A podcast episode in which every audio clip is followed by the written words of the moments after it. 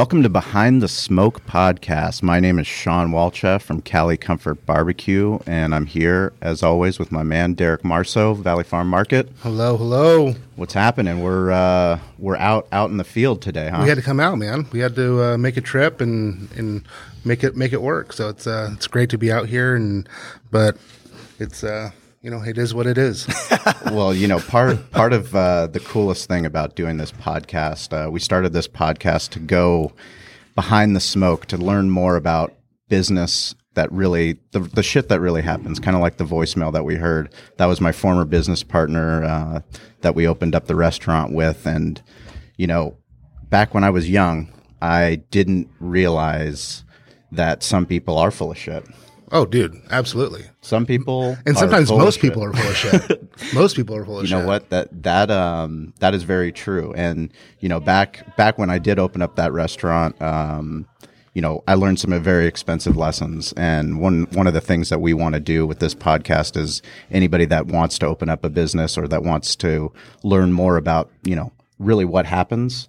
Uh, that's why we started this. No, so. it is. I mean, the, the, war stories that we have, you know, we've been in business for 61 years with my family and three generations, know, three generations. And now, now it's just me. Um, but I mean, the war stories that we that we go through every single day. It's not just this, you know, beautiful concept that people think. Oh, it's just you're you're rich, you own the own this business, and, and everything's just butterflies and fucking flowers. It's that's not how it is. So you don't sell fucking flowers. I don't. I don't. butterflies we do though. You do sell butterflies. well, uh, we are we're so fortunate. Um, today we are up at the Mighty 1090, uh, which for those of you that listen from around the world, Mighty 1090 is the boomstick radio channel um, that broadcasts all the way from Mexico all the way up to Orange County. And if you know anything about sports, if you know anything about sports media, then you know who our guest is. Um, he is also a CBS football sideline analyst. Um, he has been holding down the Mighty 1090 with uh, BR. And uh, we're here with Scott Kaplan. Welcome to Behind the Smoke. Well, uh, thanks for having me and welcome here. I, you know, for me, we broadcast from a radio studio every day. Yes. Know? And, and I love the mobile abilities, the flexibility of podcasting. And I said, you know what? Let's not use our radio stuff. Let's sit in the middle of our common area here. You got all the sales guys working over here. You got promotions team over there, production and broadcast behind me. And so, you know what? Let's add a little life to this place today. I, I love like that. It. It's, love it's organic. That. It's yeah. organic. We're gonna see the people, talk to the people when they walk by, see what they're doing. Yeah, it's pretty cool. That's what I think. I mean, these guys are sales guys are hustling back and forth. You're gonna see. You know, if somebody's close to doing a deal today, they're walking, they're pacing, they're on their cell phone, they're kissing somebody's ass, you know, trying to get money. Well, so one of the things uh, I've I've always admired about you is the way that you approach radio from a business standpoint. So Thanks. you just said that we sit here, we're in the middle of the mighty 1090, mm-hmm. and we have the marketing side, we have the sales side, we have the production side. All this shit doesn't happen unless all these people know what the fuck is going on. Right. Is that right? That's right. So, talk, by the way, tell me a little bit about and that. And it's hard. And, and let me just say this because you know you talk about business war stories. Mm-hmm. It's freaking hard, dude.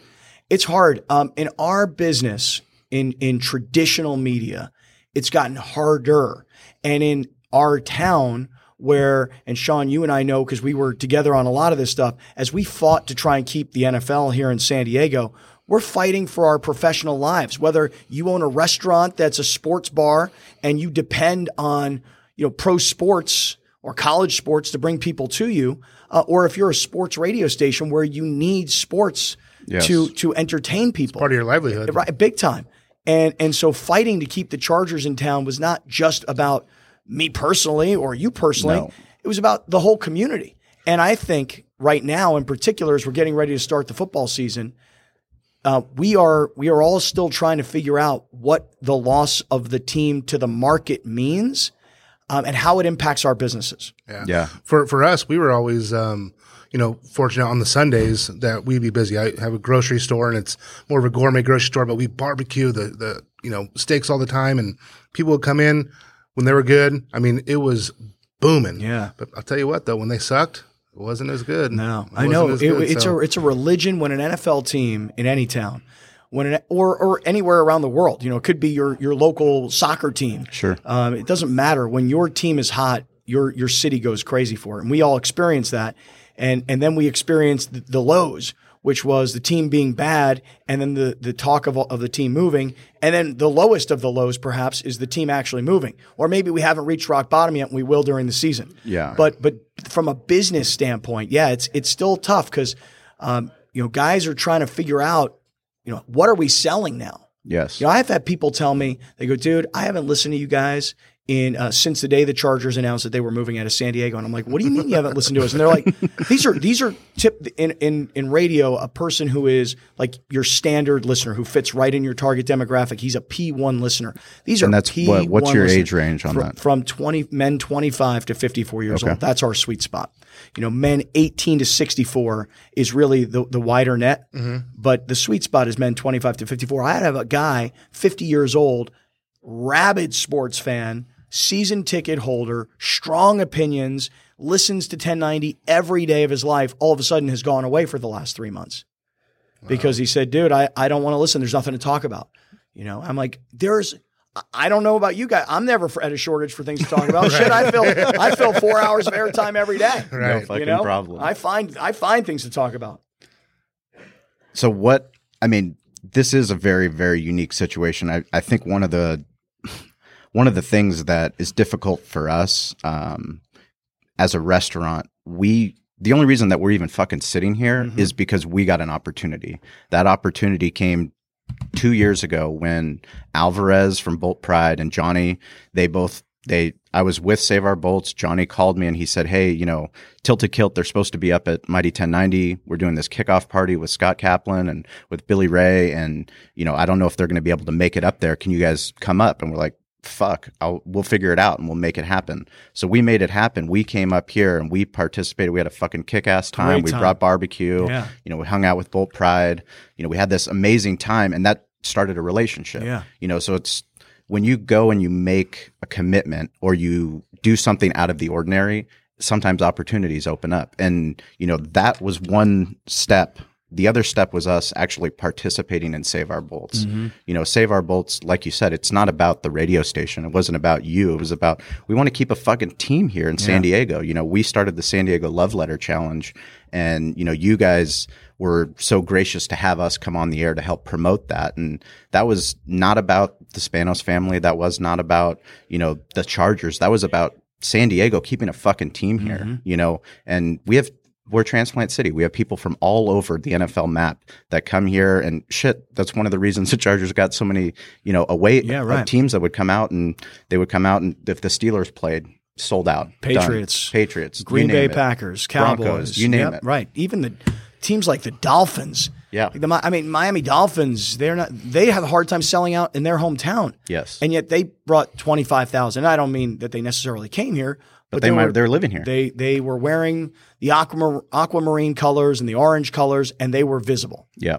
Yeah, Very- they come from all Southern California. They're going to be close. They come down and, and watch the games and support their teams. I mean, hopefully we'll see how, how San Diego does if they, if they want to go back and support the Chargers. You know, if, if that's going to be something where they can go up to LA, it'll be really interesting, like you said, to see. I'm still Well, trying to figure it out. You know, I was just telling these guys, um, you know, yesterday on the air, I was saying that that when you look at um, Twitter or Facebook or Instagram, but spe- really more specifically Twitter and Facebook, if you look at those two platforms, any content that I know we put out there that's Charger related is always met with venom Yes. and anger, We see it. We watch it. and it's it's five to one, angry versus supportive. That's generous. Yeah, right. I, I mean, it was probably nine to one. Yeah. I mean, but but you know, even just this past weekend, watching these old Charger players mm-hmm. celebrate over at Del Mar, you know, look, that's a marketing scheme, right? Let's face it. I mean, that, Yeah. that's a smart marketing guy saying, "How do I bring more people to this venue? Let's put on this party for the Chargers. Let's take advantage of this opportunity."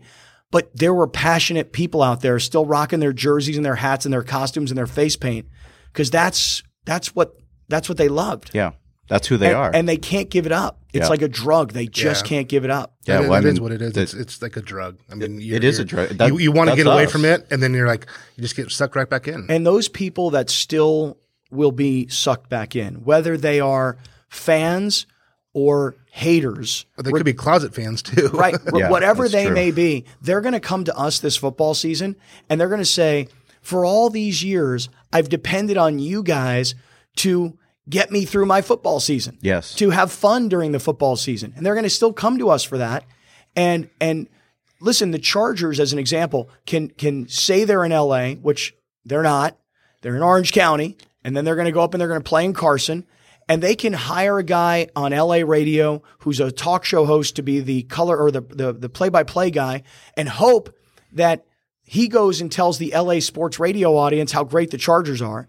And then they can keep a guy like Nick Hardwick, who's a former player, and, and they can keep him in the booth so that he can come back down to San Diego and he can tell his audience how great the Chargers are. And they're trying to play this marketing game, the Chargers. yeah, But in the end, um, people who are Charger fans, followers, haters, whatever they may be, they're still going to come to our show this year sure. because that's what they are expecting. And, Well, and- I think they're going to come to the show because of one thing, and it's something that we talk about in this podcast. It's authenticity, and the listeners, people that follow you, people that come to his store, people that come to our restaurant, they're going to know if you're full of shit or not. You know, we're not we're not trying to pretend that we're not Charger fans. I mean, we're all fucking in. You know, we're so in that you know I have four tickets right in the end zone. I'm going to be up there at StubHub. I can't wait to bring my son there when I when I can go. I'm going to be in Canton. Um, you know, we're not bullshitting around the, the fact that we are Charger fans. We've always been Charger fans. We worked so fucking hard. We spent money, we spent resources, we spent time to try to keep the Chargers in San Diego, not just as a business, but we did it personal for personal reasons. so you you cannot give up on the team, No, even though they've given up on the city. no, Yeah. not at all. And I mean, there's- and there's a lot of people who feel like that. Because the problem is, is because we were so involved, we saw all the ugly parts of the city. Mm-hmm. You know, we saw all the things. I love San Diego. I'm such an advocate for San Diego, but we saw so many things that aren't cool about San Diego. But did you also feel because you were you were also close to the the team? yes, Did you also feel like I saw the ugly part of of the city and city government, Yes. politics, and all the bullshit that goes with it? Did you also feel that when you talk about authenticity, that the Chargers were truly authentic No. their okay? no, not at all. I mean, be, and that's the problem. Is it? I mean, you're talking about the NFL. It's a billion dollar, you know, enterprise. I mean, they they don't have to give a shit. Mm-hmm. Yeah. and like that that's the reality that we live in. No, you know, I this- say the richest guy gets his way. Yeah. which is why I said it the year before. That's that Kroenke was going to get L.A. and the Rams were going to get L.A. because Kroenke had the money on his side versus the Chargers or the Raiders. He was getting his way, and he got his way. And and in the end, the guy who didn't have money on his side ultimately was Dean Spanos because because what what Mark Davis did is he went out and found the money. yeah, You know, he, Mark Davis didn't have it either, but he leveraged it. And he, he got the state of Nevada and he got the Bank of America and everybody put their money up. All he put up was his franchise, Sure. which is that, that's what he brought to the table. But, you know, I, I, I guess in the end, I'm so disgusted by city government yes, in San Diego, not current, not, not exclusively current, but even previous city government. I'm disgusted by city government.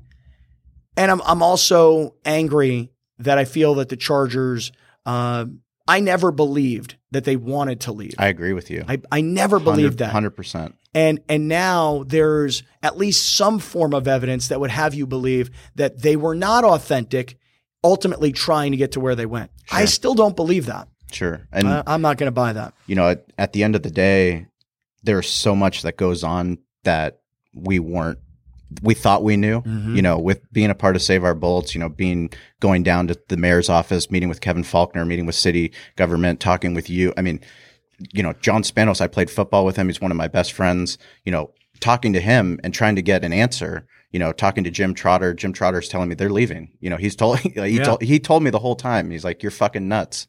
And he, but Everybody at- told me the same thing, and I just would not day- give up. I wouldn't give up. I just up wasn't going to give up. yeah, I wasn't going to give up either. You know, I thought it was a pawn. I, I always thought it was a pawn that they're just going to say it and use it as a pawn just to get what they wanted. And I never thought they were going to leave. And I mean, if you look at it from just a business aspect, we've talked about this all the time. Just for us to go and open up a new restaurant, a new Mm-hmm. Cali Comfort in Orange County, that's a fucking monumental task. Mm-hmm. Like for us to get that open, like forget about moving an NFL franchise, getting a training facility open, opening up stub. I mean, you're talking about so many fucking moving. par- move the mighty why- 1090 up to up to LA and Yeah. see see how much work that's going to but be. but that's why I think, and and I know, uh, you know, it's it's kind of a vogue thing right now as we're getting ready to start the NFL season, and all these uh, so-called experts or opinionists or whatever are all going to put out content about this upcoming season, and it's it's vogue all of a sudden to think that the Chargers are going to be good. Um, people think that you know they're going to get over their injury crisis, and um, there's going to be a buzz and an excitement for a new team in a new city. I would tell you, having been around the Rams last year in only one week, uh, this was early in the season. I was doing a game for CBS, and they were playing Buffalo. Uh, oh, by the way, 90,000 people in the LA Coliseum of about 40,000 were Buffalo Bills fans. Sure. So the Chargers and the Rams are both going to experience the Southern California phenomenon Sure. of other teams' fans Right. potentially taking over their stadiums, particularly when they're not good. Uh, all of that being said, though, the move was brutal for the Rams. It didn't matter if it was halfway across the country, if it was two Or hours, televised or three on hours. Hard south. Knocks. Yeah, it- right. It, it, it's the Chargers between their facilities, their training camp, the move, the settling down, the the Rivers is going to keep driving from San Diego to, to Orange County every day. You know, you've read these stories about black players not being able to get rental properties. I'm just telling you, all this shit will ultimately manifest itself on Sundays on the field. And unless there's a uh, one of those cliche us against the world mentalities in that locker room, and it works and guys stay healthy, a chance. In all likelihood, given the circumstances in year one, I think they're going to have a real hard time being much better than they've been in the last couple of years, which has been a four win or a five win team. Yeah, So we, take- we've done it in like in you you know playing my whole career, and it's when you go somewhere else and you're playing somewhere else and it doesn't feel like home. It's hard. It's hard to get adjusted. You have this comfort of of your hometown and, and where you're from. You know, I played at Kansas State, and you know when we had to go and to bowl games and different things, it's like man, it was it, it took it out of you. You know, you're you're tired. and you not didn't know just what to you, the player, the equipment guy that Everybody. had to pack it up, the trainers who had to pack things up, the coaches who had to who had to you know study film in, in hotel rooms rather than in in their offices. Yeah. Shawn, I didn't know you played football with John Spanos. Was I did, this high school ball? High school football, I yeah. In all the years I've known you, I, I've never heard you talk about that. oh yeah, yeah. So I, John and I, we both uh, we play basketball and football together Was John- this at La Jolla at- Country Day? at Bishops. oh, at Bishops. yeah. Oh, Yeah, I didn't we, realize we only was- had we only had 20, 26 men. He was one of those those bishop We- guys. Yeah. Yeah. it was one of those bishops guys. We had, we never came off the field. It was all three teams. Wow. So special teams, long long snapper, inside linebacker, s- strong guard. What did John Spanos play? uh, John was uh, slot receiver, and he was also a cornerback. Yeah, he's actually he. John was a scrappy, scrappy guy. That's why we got along well. I mean, we were both undersized. I mean, we weren't going to play fucking K State football like this guy or play on the Chargers. So uh, but I have a, see, this is like a perception thing, but if, if you went to high school at Bishops, how did Cali Comfort get down to Spring Valley? isn't that a great question? Because well, see, my We gra- drew him in. Yeah, I know, right? Well, Brought well, my my grandfather, he was he's a Bulgarian. He was born on a village. He was against all odds, became a medical doctor. World War II. He immigrated over to the United States, and you know, one of the most important things for him was working hard. So he, after his medical practice, instead of retiring, he started investing in real estate, real estate, residential real estate. He purchased uh, land out in Spring Valley, and that eventually became a restaurant. And as a family, we ran that restaurant uh, from 94 till about 2002. Uh, it was just breakfast restaurant. And I was like, I had to go out there when I was like 13 years old and bus tables. I fucking hated it. All my mm-hmm. kids were, all my friends are in La Jolla. They're all, mm-hmm. you know, playing Going to the basketball. They're all bullshitting, you know, going to the beach and Is that where you did you live in La Jolla? lived in La Jolla. Yeah. He lived on the fucking water. I just we were driving by there the other day. He lived right on the wide. You know, he would always tell me, "Yeah, I lived in La Jolla," and you know, I'm like, "Okay, like maybe Like La Jolla, La Jolla, not- not fucking area." UTC, yeah. yeah. And then No, I it was La drive Jolla, by, La he's like, "Well, I'll show you where I grew up," and I'm like, "Are you fucking kidding me?" So you- you grew up. I didn't know this. I mean, because Bird you know, Rock. like I, I, I would. It would seem to me that if I owned a restaurant, Yeah. and especially had something that is so unique, Yeah. like you like you do, that I would want to take that product and brand and take it to where the most money is. Yes. so that I could make the most money. Um, or at least that would be my thought process. And when I look at, at where the restaurant is, it's in sort of like a like a, an We're- industrial very area. un, very unassuming yeah, part of town. That's Very. That's what our store is too. It's it's Yeah. hard to to Der- get people Derek's in shop there. is one one mile away from us, but they've been there for 62 years. I mean, they've they've been the anchor for the community. because I, I wonder if people come from all parts of town to we get. made ourselves a destination location. So at, at, when I took over about 10 years ago, my dad was still trying to be a, a grocery store and we, we can't, we can't be a grocery store. The commodity stores are going to whoop our ass when it comes to pricing. They're going to get four pallets of fucking toilet paper. I'm getting one box. I can't sell for what they can sell it for. So when I came in, when I got done playing football and selling some insurance, I said, you know what? I'll come in as long as I can put my you know my touch on it. And he said okay so i became a specialty store. So specializing in things you can't get anywhere else. Specially specializing in like high-end meats that um you know you can't go to albertsons and get. My dad went to greece for a month vacation like the first month i was in there. And i spent like $10000 and bought it brought in usda prime black angus beef mm-hmm. He's like, "What the fuck are you doing, dude?" well, when he got back, I showed him. I showed him the invoice. Yeah. And he's like, "You got to be fucking kidding me! How are we going to afford that?" I'm like, "Well, I paid for it, but here's our sales." So I marketed it, and then people started coming That's in. That's what I was going to ask you. How did you get people there? You know Because can you can you count on just the locals? we we did because we live in a in a where I'm at. I'm right by some Section Eight houses, and I'm right by Mount Helix, where I can draw down some some higher end customers. So I was really reaching those people, being out in the community, talking to them, telling them what I what I wanted to do, and they were really really receptive to it. So they started Because they didn't have down. that, what you- exactly. okay, gotcha. And they came down, and then it was just kind of word of mouth. All of our carne asadas have been voted, you know, best in San Diego. Our pokies, all that stuff, we make in house, and then that just starts to kind of get out, you know, and different. than it's La Mesa and El Cajon and all these little places, and everyone starts coming. I get people from Encinitas, Carlsbad that drive down just Yep. to come Wow. get our stuff. oh yeah, Wow, I didn't realize that. yeah. When Data when Data Craig came out, uh, he was like, he couldn't fucking believe it. He was so blown away at Derek's story. He's like, "Why isn't there one in Rancho Valencia?" well, and maybe the answer is because you know, like I live up in the Del Mar area, Mm-hmm. and I've probably got four or five different kind of specialty stores, if you will. Sure. That, Seaside and- yeah, and you got Seaside Market, or They you did a great job with the renovation. It's fucking yeah, beautiful. even like a store like Gelson's Yeah, yep.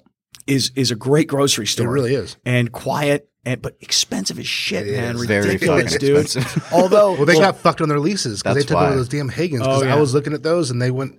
They, I mean, there was one right by where you grew up that I was Yeah, looking right at. in Bird and, Rock. Um, man, I, I And then wanted there it was the so one in bad, Point but, but too. they Gelson's have got it. they have these twenty dollar or ten dollar coupons that they sit, put out in every local newspaper. Seriously? And when I'll go in there, I'll just I'll like find my guy and he'll freaking go boop boop boop boop boop. Next thing I know, I've got hundred dollars off.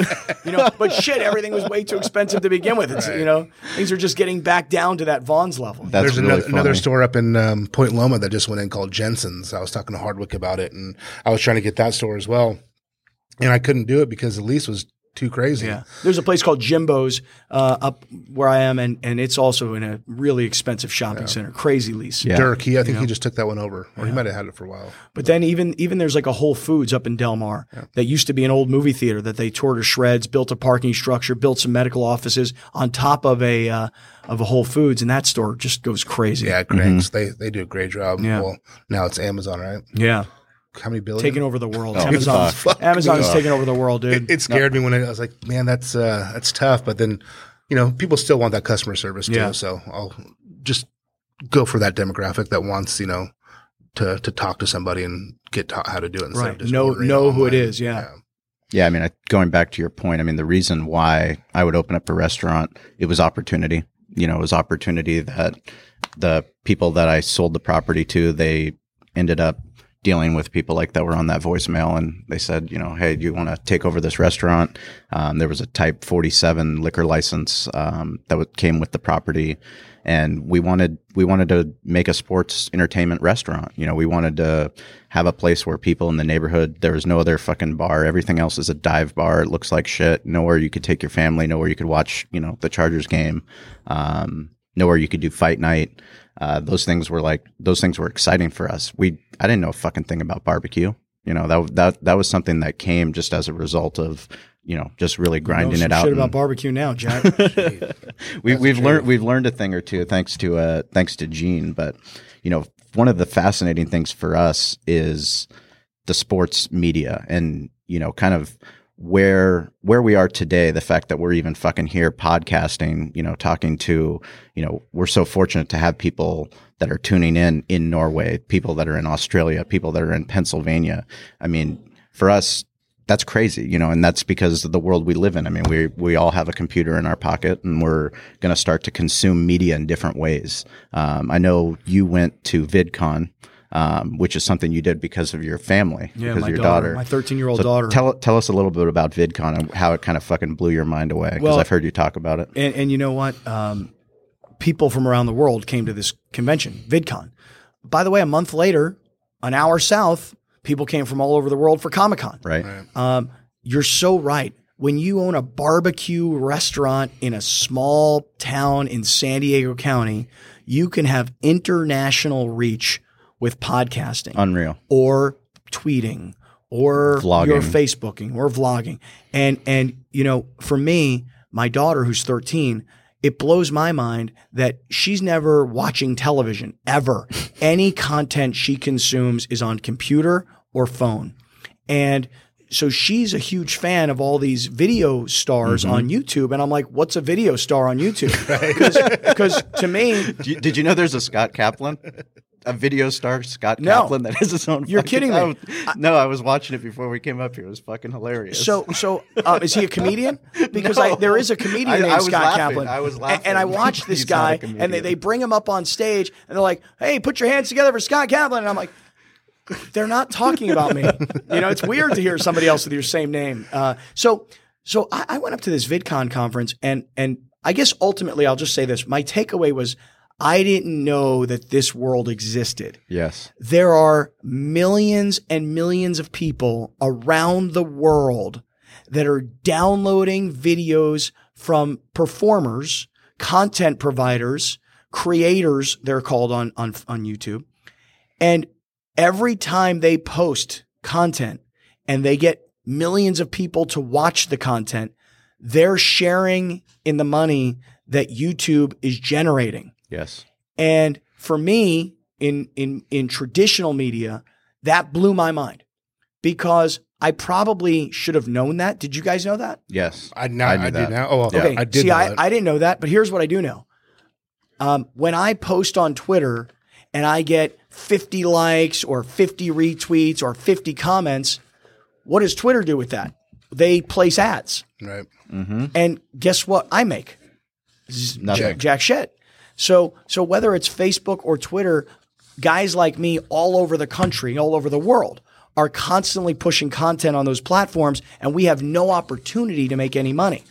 On the flip side, why I'm so interested in YouTube now is because they have a mechanism in place that if you create the content, you have a chance to make money. I, schmuck, had no idea. So for me, all I used YouTube for was as storage. It would be like renting a storage uh, garage Yeah. and putting all your shit in there. Or like putting a picture on Facebook. Now Facebook has all your photos. Right. Like now that's my album. Correct. Right. all the exactly. ones that I wanted, I publish. if I if I need a picture and I want to send somebody a picture, I used I, I probably go to Facebook and go to my album and say, well, this is where it is. Yep. You know. Because you know you used it. You know that was a good one. So for YouTube, what I would use it for is I'd say, okay, I just put all my shit on YouTube.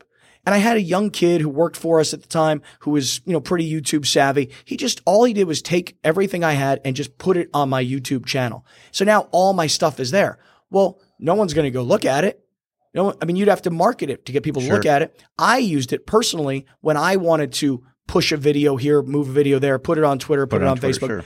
But now I'm coming to realize that what I should be doing is I should be A, creating new, fresh content consistently, and B, um, I should be pushing people via other platforms to my YouTube channel and get them to watch it because instead of there being 100 views, Yes.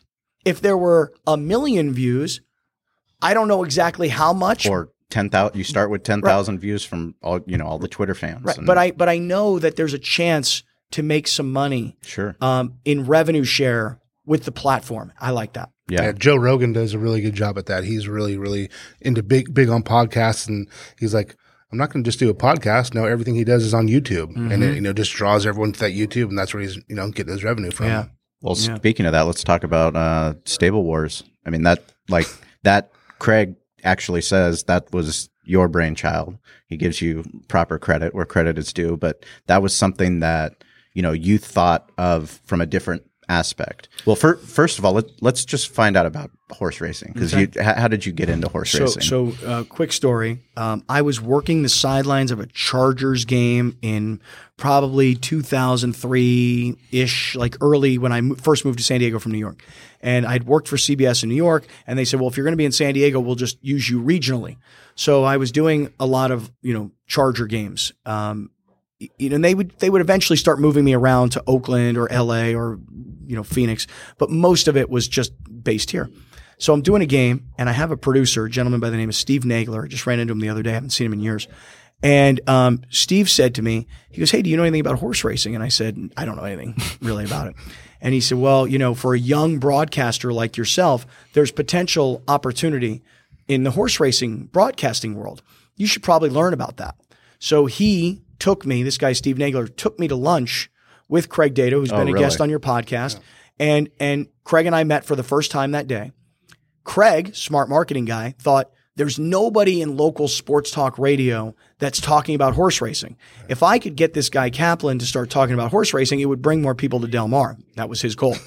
so I came to realize like soon. I came to realize soon that that talking about horse racing is not really good for sports talk radio. People who listen to our show want to hear about football and Yeah. maybe some baseball and maybe some like big star names in basketball.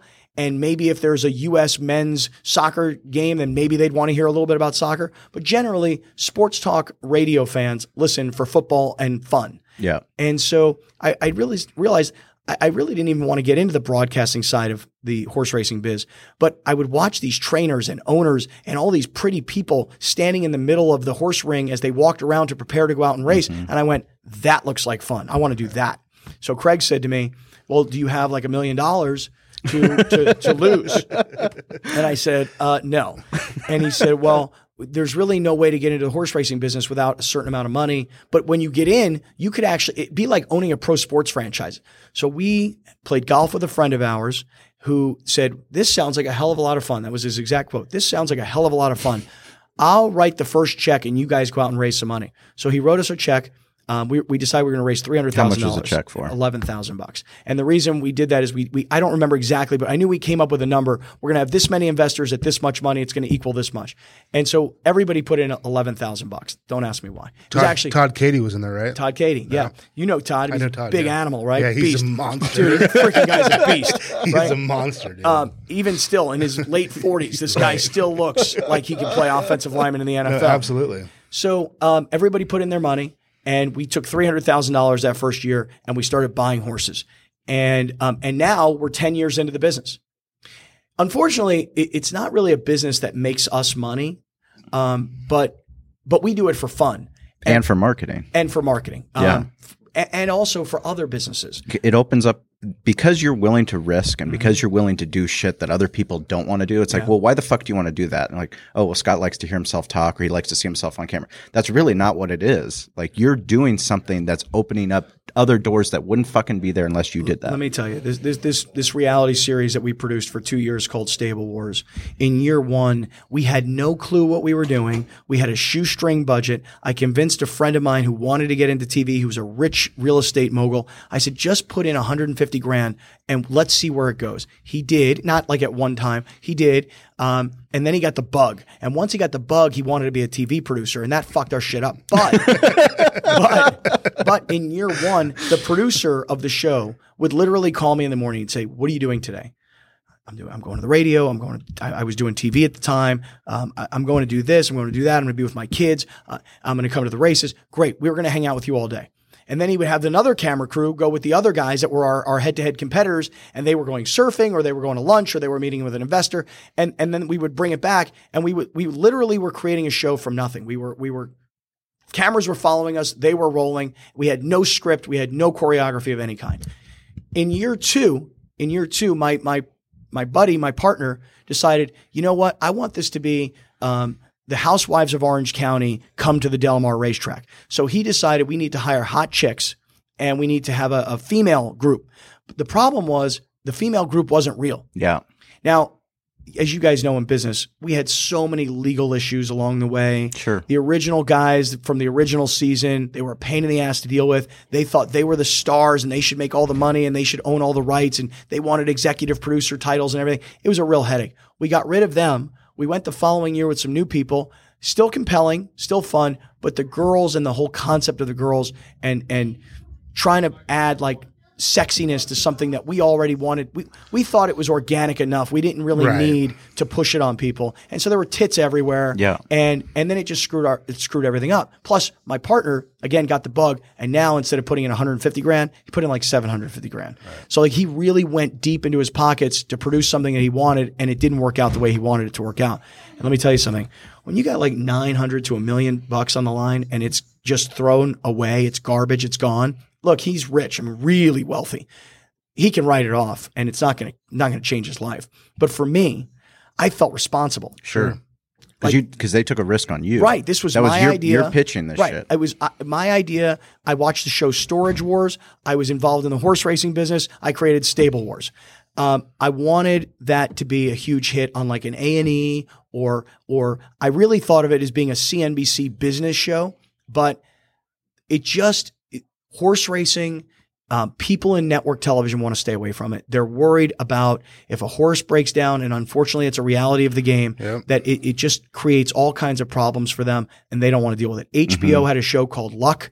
Um, I'm trying to think of who starred in the show, uh, but anyway, they had a horse breakdown in training while the show was being filmed. It canceled the show. Dustin Hoffman was the star of the show. They had millions and millions and millions wrapped up into the show, and one horse broke down, And they just called it. They called the show. So for us, we were having a hard time finding that A and E. Um, and then I went and tried to hire the the producer of Bar Rescue. Have you guys ever seen that? Oh, you guys yeah. probably seen yeah. that, right? Taffer. And, and the producer just came back, came down and said, "This is a great show, great idea. This is a great backdrop and everything." And I never consummated the deal with the guy. So what happened was, after two years of producing the show, and after putting in nearly a million dollars of money into this show, the guy who produced it the second year, he had these dreams of of repackaging it and selling it internationally, which happens a lot. yeah. And so he ultimately bought the show from us. The the the, the real I guess what you would say is he he bought everything that we had, all the assets. He bought the intellectual property, the name, he bought every video that was ever shot, et cetera, and he knew it like the back of his hand. And he's now going to take these eight episodes, which he can either sell as they currently mm-hmm. aired back here, or he can repackage everything. He's got hours and hours and hours. He could create 12 12 uh, episodes. He could create a two hour movie if he wanted to. So we we we had about nine into it. We sold it for 450. We we took the loss. At that point, we were already on to another TV show that we were producing anyway. So for us, this was found money. And we were able to roll the new money, the found money, into our, our next production. So What was that next production? the next production was called San Diego Prep Insider. And when I was in high school, there was a high school TV show on ESPN. You guys may remember this. It was called um, Scholastic Sports America. And if you were a high school athlete that made it onto Scholastic Sports America, you were destined to be a star. And um, you talk about playing ball at Kansas State. I played college ball at Pitt. There were two guys on my team in my freshman class that were both on Scholastic Sports America. When I met these guys, they were my teammates. They were my recruiting class brothers. They were stars to me. Yeah. I always wanted to recreate that show. So we did. We recreated it and we called it uh, San Diego Prep Insider. We air it here in, in, in San Diego. Um, although there's an app for it and, um, and there's a website for it and you can see this stuff anywhere. But what we've decided to do this year is is we we want to actually franchise it out. We think that we can have TV shows with this Prep Insider title in San Diego, uh, Dallas, South Florida, Northern Florida, Sure. Western Pennsylvania, New York, uh, any place that's considered like a recruiting hotbed.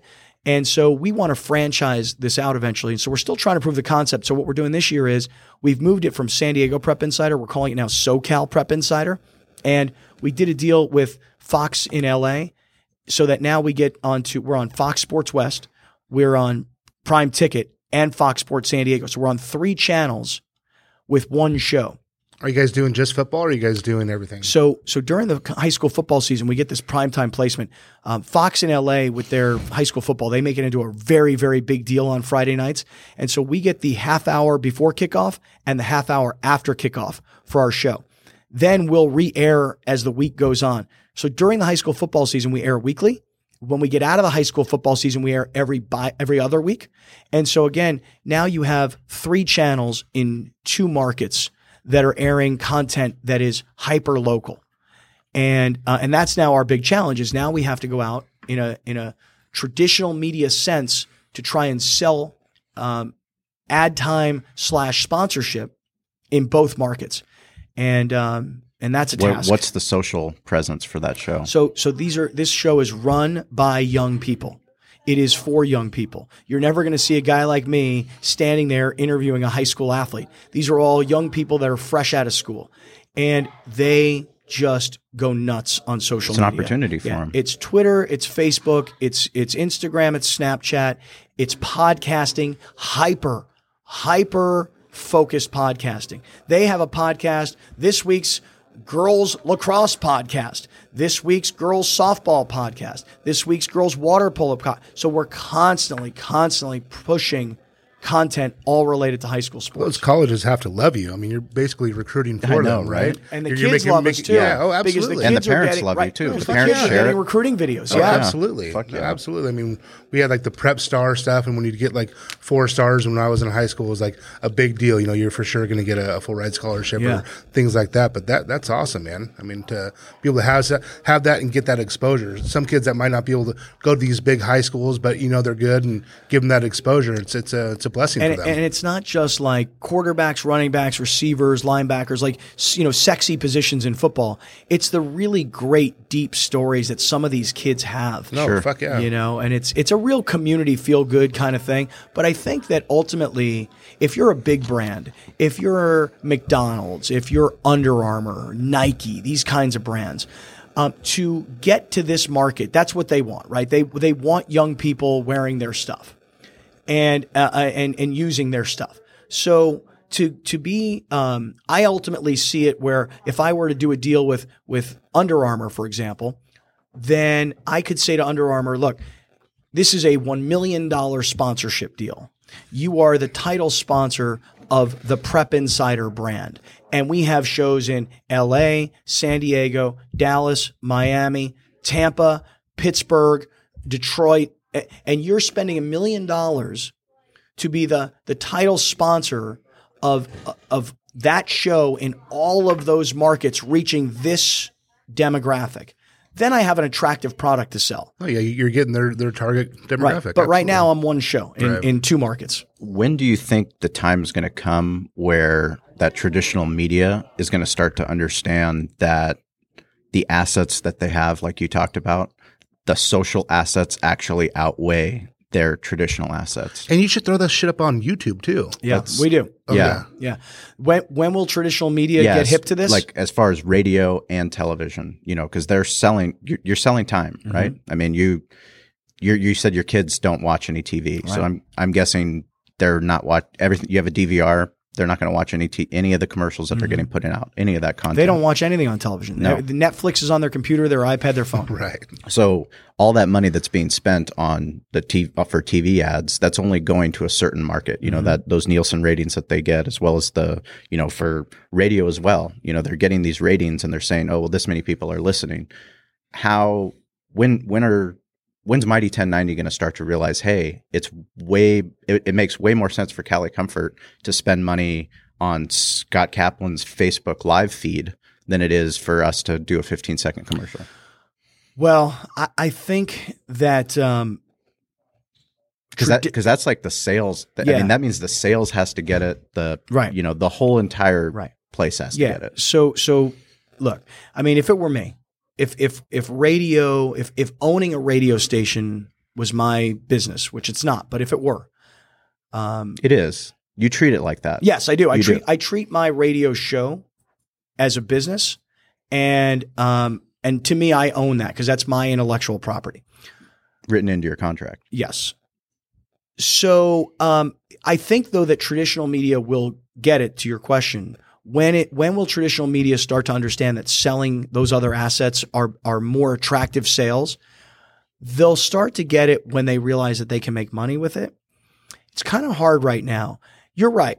If if I said to you, look, um, I'm going to do a Facebook Live video every day at 2:45 p.m. in advance of my radio broadcast, and I've got 15,000 followers on Facebook. I'm making up a number, and I can show you that every day, 200 people on average Are engaged. are engaged with me um, while I'm live or or after I post the video and it's it's recorded. I keep it short enough and tight enough that people aren't going to be bored by it and, and they're not going to watch 15 minutes. They're going to only watch three minutes. Okay, fine. Um, if I said, look, I want you to spend with me uh, $2,000 this month and and here's the numbers. And by the way, if we get to some higher numbers, I'm going to ask you next month for a little bit more. And you might you might find that whether it's product placement or uh, or an interview on Facebook Live, um, just your presence, a visit in the office, you might find that that has tremendous value for you. And if it does, um, then yeah, then I think th- that these sales guys need to be able to go out and sell that.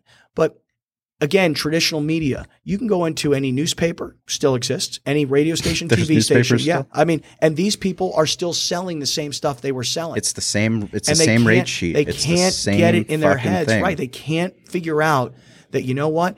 I'm trying to sell a $100,000 annual package to a car dealer versus, you know what? I could sell this guy who owns this one restaurant a $4,000 a month package. And what he wants is not even radio airtime. We'll throw that Mm-hmm. yeah, in. yeah, We'll exactly. throw that shit Right. in. Yeah. You know, but what he really wants is he wants to come to the radio station and do a barbecue in the back and have a full broadcast be about that. Yes. And part of his package is he's going to do that, what we've done. Yes.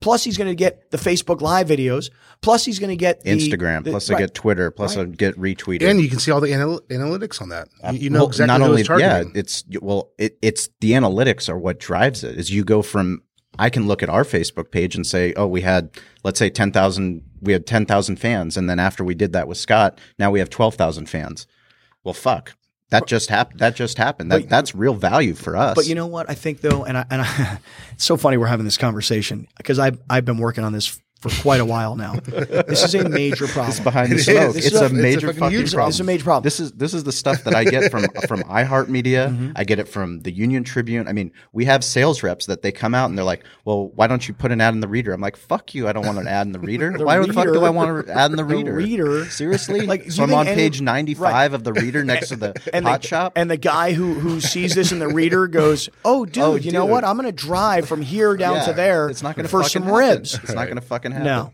you know it, it's so funny though that we're talking about this because um, about well, I would say in December of 2016, I called Jim Rome and I said, um, "I'd like to come talk to you about the business." I don't need a lot of time. I I just I want to present something to you and get your thoughts on it.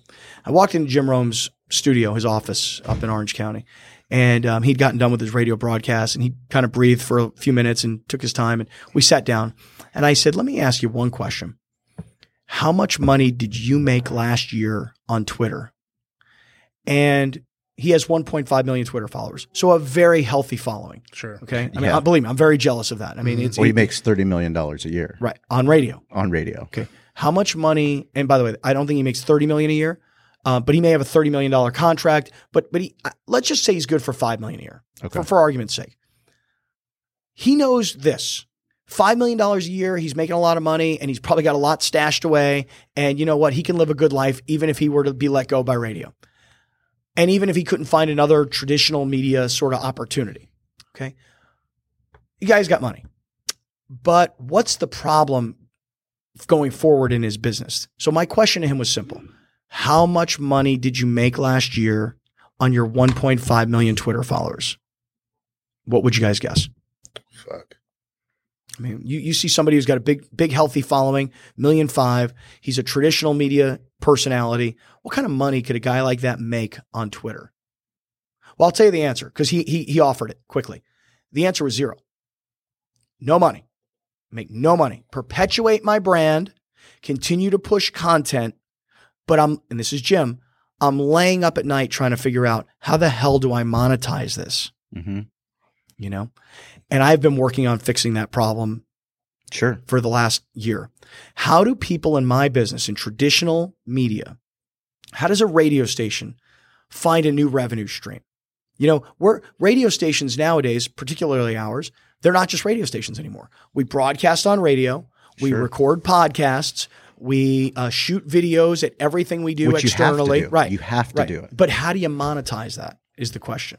And and the answer is in part, you say, well, um, Cali Comfort, I've got a 15 second commercial with Scott and Billy Ray at Cali Comfort down in Spring Valley, chomping on some ribs, going, This is the best goddamn barbecue I've ever had, you know? And that's a 15 second commercial, and there's value for you. Yes. And for us, we're, we're bringing in some money. By commercial, I mean what it's attractive to us is the video aspect. Sure. Not even the the radio aspect.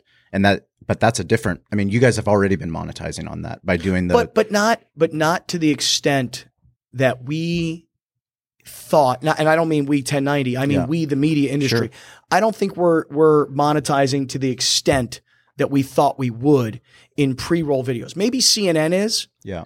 maybe YouTube is but a, a local uh, sports talk radio brand which has lots of visibility and has huge radio audience I don't think we're making anywhere near the kind of money we were planning to Sure. so there's got to be other ways, other revenue streams. And that's something that we're all trying to solve. And I think to your point, the question originally was when will traditional media get get ready to understand that that selling social media is a better way to go? I believe the answer is when they be, when they feel when traditional media feels that it is getting a piece of the pie. Yeah. So back to YouTube for a second. If you're a creator on YouTube, you have the opportunity to get a piece of the pie. Okay Yes.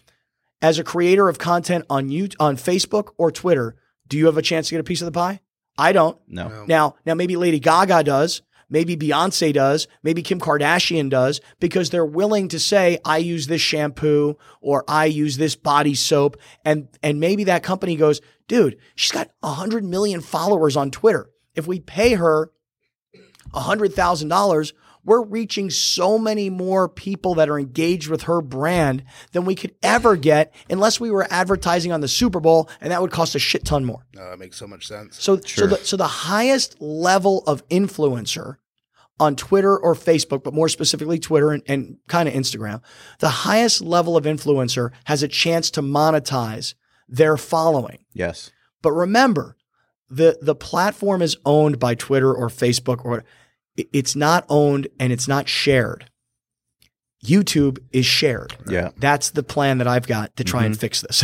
well, no, I, I mean, I, I give you credit for doing the things that you are doing because, you know, when you do your YouTube, your vlog from opening day, I mean, you, you make fun of yourself in it because you're there. It's the Bella twins. They fucking come up that, I mean, it epitomizes opening day. You're behind the scenes. You're there. These two hot chicks, they come up and they're, you know, you get a picture with them and then their fucking producer comes and you're like, Hey, yeah, do you want to go on my radio show? And they're like, Oh yeah, just email me. And you're like, what the fuck? Yeah, like, I don't have do time to email you. I'm gonna fucking. I'm like, dude, I'm right here. I'm right here. These girls are from here. These girls are, you know, they're again, they're trying to perpetuate their brand. Yeah. And if and if listen, if you're a YouTube star and you've got 5 million downloads for every video and you come on a traditional sports talk radio station and you talk to men 25 to 54 who have no clue who you are, you're perpetuating your brand to a whole new audience. Yes. These girls did not get hip to that quickly enough. No. They, well, well, their producer didn't, and I was expecting Alex to step up and you know kind of strong arm them into that. But You should know, see but all the raw video. It's really I, funny. I would. I would love to. And but that's. I mean, even the the video that you did publish. I mean, that's the shit that people want. you know, and that's Unedited, That's, I mean, that's the reason why we, that's why we started this. uncensored. That's why we started this way. fucking podcast. Right. It's Yeah. like we we want to sit down with real people and let you know this is the real shit that goes on, and then but that's why it's so engaging. You know, that's why it's so because you have the camera rolling. It's like fuck, oh, the horse fucking lost. Let's Yeah. go. Where's Craig? Let's get the fuck out of here. right. Let's get the fuck And- out of here. even- before, even the beginning- the investors come. Even the beginning, it's funny. You know, my my uh, one of the producers, a guy named Andrew Buer, he's a really talented kid. He said to me, he said, "Well, tell me when you want me to start rolling." I go, "Brother, fucking roll, man. Yeah, let's I'm, fucking I'm putting, I'm putting on the microphone. I'm putting the shit through my shirt. I'm like, just roll. I want people to see like what really happens. Right. But that's you know we had Stacey Poon-Kinney on um, one of our podcasts, and she was on. She a chef. She's the chef, yeah. Yeah. So she's a Food Network star, Yeah. and she was also on Restaurant Impossible. You know, and the you- things that we forget her name, Poon Right. Poon I don't know why. the, the thing that we talked about was you know on Restaurant Impossible, it was so organic and it was so mm-hmm. fucking real, and it was just it was there. And then on Food Network, it was a producer trying to produce this reality, trying to create something, you know, kind of like the Stable Wars, where mm-hmm. you know you're trying to force this storyline. When something is organic, people they relate better. Well, your audience can feel it. Right. You can always feel it. I can always feel when someone's trying to manipulate me and, and move me a certain way. I don't. I'm not engaged. But that's but okay. So now back to traditional media for a second. So you can never lie to a radio audience. There's too many people and they're too damn smart. Yeah. Even if they're idiots, they're smart. My point is, you people can tell when you're full of shit. Whether that's on your podcast, on my radio show, on my podcast, it doesn't matter.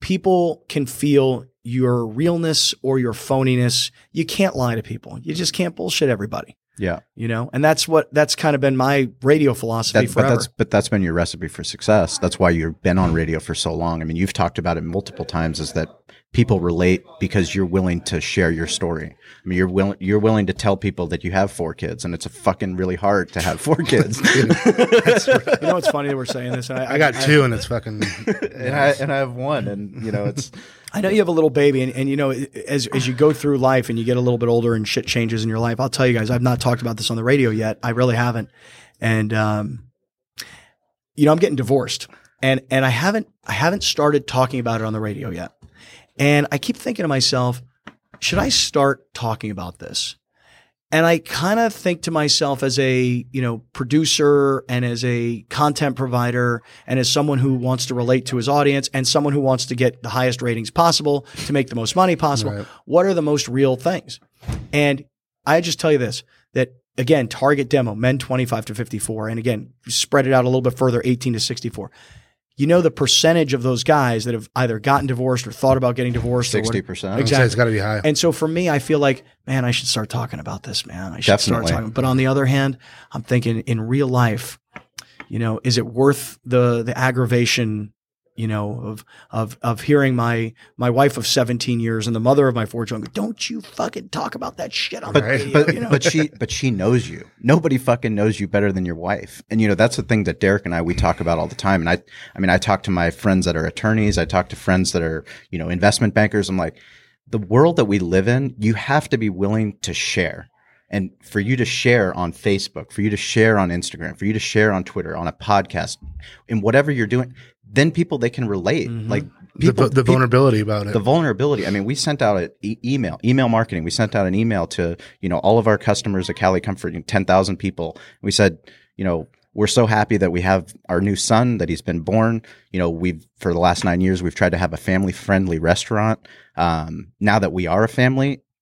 We're looking at things a lot differently because you know we thought that we were family friendly until we go to other restaurants and realize what the fuck. Yeah, it's hard. You know, it's like my wife. hard with a You know, she's she's she's nursing. Yeah. She goes in. She you need a goes in- changing table, dude. yeah, where the, Need where a fucking changing Right. where the fuck's the changing table? Yeah. You know, where's a chair so she can sit down and nurse? Like, you know, those are all things that you don't know until you know. But then once we started sharing, we got all this fucking feedback. We got all this. We got so many emails, more than we've ever got, because people were like, "Thanks for sharing. You know, thanks for sharing photos of your of your kittens."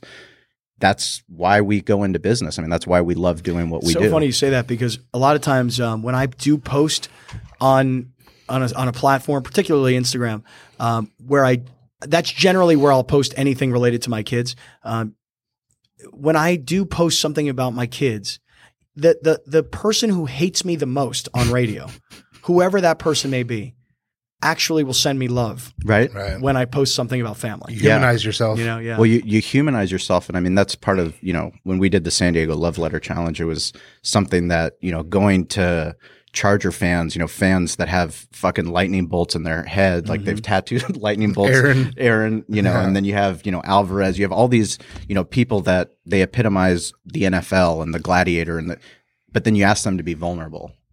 But you only do that after you're vulnerable. Mm-hmm. After you say, well, hey, you know, I fucking love the Chargers. You know, I love the Chargers because John Spanos and I, we grew up together and, you know, our JV team, he took us to a fucking Charger game. And at that time, I was like, what the fuck is going on? This is crazy. You know, Junior Seau on the field, all these things that help me remember why I fell in love with football.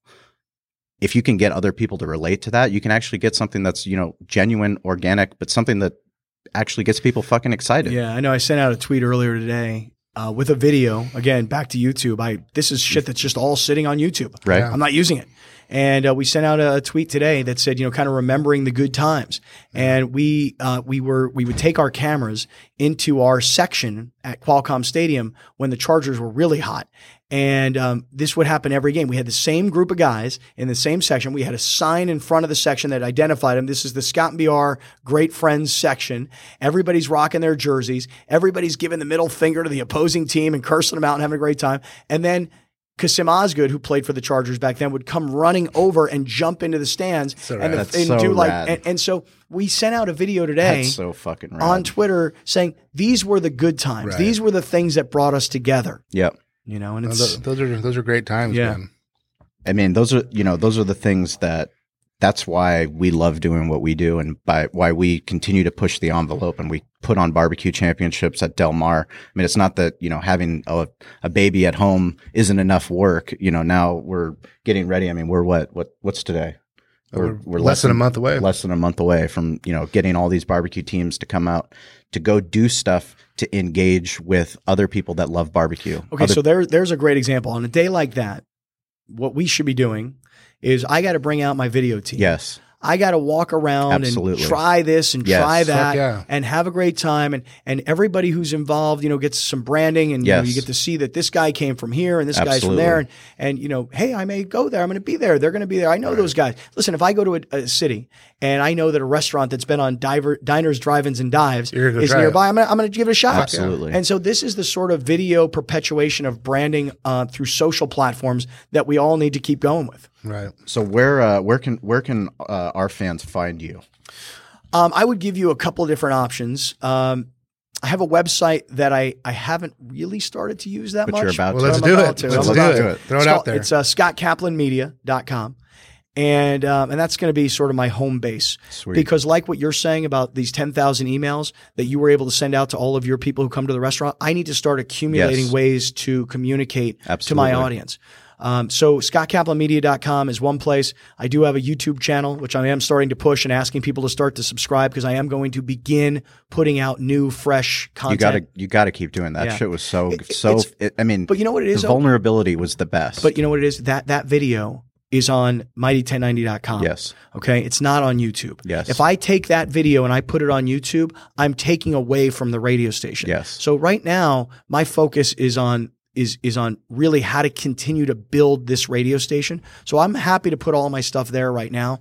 Outside of radio and in my other life, um, that's where I may start putting my YouTube videos, which I think are going to be a little bit more personal. yeah, To your point, personal. so I'd say uh, visit me at scottkaplanmedia.com. Visit my YouTube channel on Twitter at Scott Kaplan, K A P L A N, and uh, on Facebook as well. And then the radio show is Scott and BR, S C O T T A N D B R. And uh, you can use the Mighty 1090 app. And did you uh, ink the deal with CBS? Are you going to be every every weekend now? So I did not ink that deal. Um, and I was told by CBS that my role will remain what it has been, which is as a regional reporter.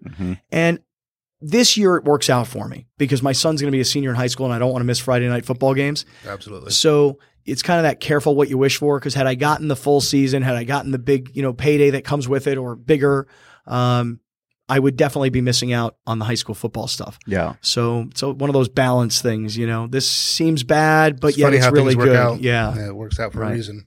Well, we uh, I mean, you've been such a great friend to us, uh, Cali Comfort Barbecue, and for you taking the time. I mean, we're here right in the middle of fucking Mighty 1090. It's funny is how many people are walking around Yeah. like being quiet, like, right. ooh, there's a broadcast going on. We got to be quiet. These are all on radio air. people, by the way. You know, they're they're walking around going, ooh, we got to be quiet. Well, well, we're we're revealing some secrets on how they can make some more money. So hopefully, uh, hopefully they tune in because I mean, no bullshit. Like I can't tell you, and Derek will tell you the same. I mean, as small business owners, we get pitched by traditional media all the fucking time, and they're just missing the ball. Okay, They're here's what I would love ball. from you though. You know where you could really help me out though? Seriously, is if you were to say to me, this is what I want. Yes. If you said to me, I want your pre-roll videos on all your videos that you shoot. I want um I want to be uh, I'm, I'm going to come and bring you a whole bunch of Cali Comfort stuff, signage and stuff, and I want you to put it in your office because I want that product placement. Yeah. So that every day when you do YouTube live video or, Fuck or yeah. uh, Facebook live videos, I can see the Cali Comfort stuff yeah. behind you. If you said to me, I want these videos and I want this product placement and I want and these are the platforms I want it to air, what you would be doing for me is you'd be helping me help the sales team Mm-hmm. understand what why you don't want to buy traditional radio Yes. ads, but why you do want to use the brand I can do that. has the audience. I can Or do it's that. even more of an or- organic thing too. Wear a fucking shirt, put a hat on. Yeah, right. You know th- those things. They, it's that's really really. Well, I mean we that like. that th- those are the things that you have done, and which is why our relationship is the way that it is. Is because I mean we've we've always gone into any kind of deal where it's like, listen, what we can give you is we can give you our fucking barbecue, and we can give you our service, and if you need something, we can make it happen. You know, Alex calls me. He's like, Mighty 1090, we're doing the you know golf tournament. Are you guys able to bring food? He called us within four days. I had my son the day before, and I got my team out there. Done. Whatever you guys and fucking by the need, way, we're gonna people make it were happen. raving about the food because We're that gonna pulled fucking make it pork, happen. dude. My rabbi loves the pulled pork. okay, it's that damn good. it's like kosher. right? It's fine, totally fine. Well, uh, uh, Scott, we can't thank you enough. I mean, this has been fucking awesome. I Yeah. mean, to be up Been a here at Mighty 1090. Yeah, Stoked to be here. No, bull, no Fun for me, bullshit. We, uh, we we look forward to NFL season. We look forward to you getting more personal on the air, um, watching your vlogs, uh, following you on YouTube, and definitely follow him on Twitter because he's uh, fuck. It's so entertaining watching him go after it on Twitter. oh, and Facebook. When are you gonna When are you gonna become a, a celebrity page? You need to fucking Okay, You need so- to switch that so here- over. right, so here's the you, deal. you've limited out. Right. So I You can't do that. I know. So I didn't realize this. When I first got my Facebook page, I just signed up for a Facebook page. Yeah. Well, it turns out that as a an individ, eh, eh, just a person, you can max out at like five thousand Yes. Yeah. friends. So I have people all the time saying to me, "Dude, I can't believe you won't friend me on Facebook." I'm like, "What are you talking about? You need about?" to go make it a page. So now I have a Scott Kaplan.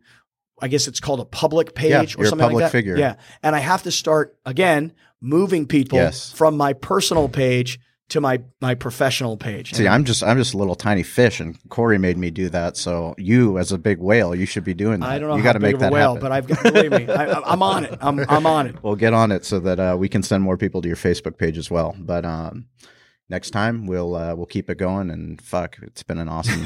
We've had a a lot of fun. blast, dude. It's been great. Thank you guys. You got it.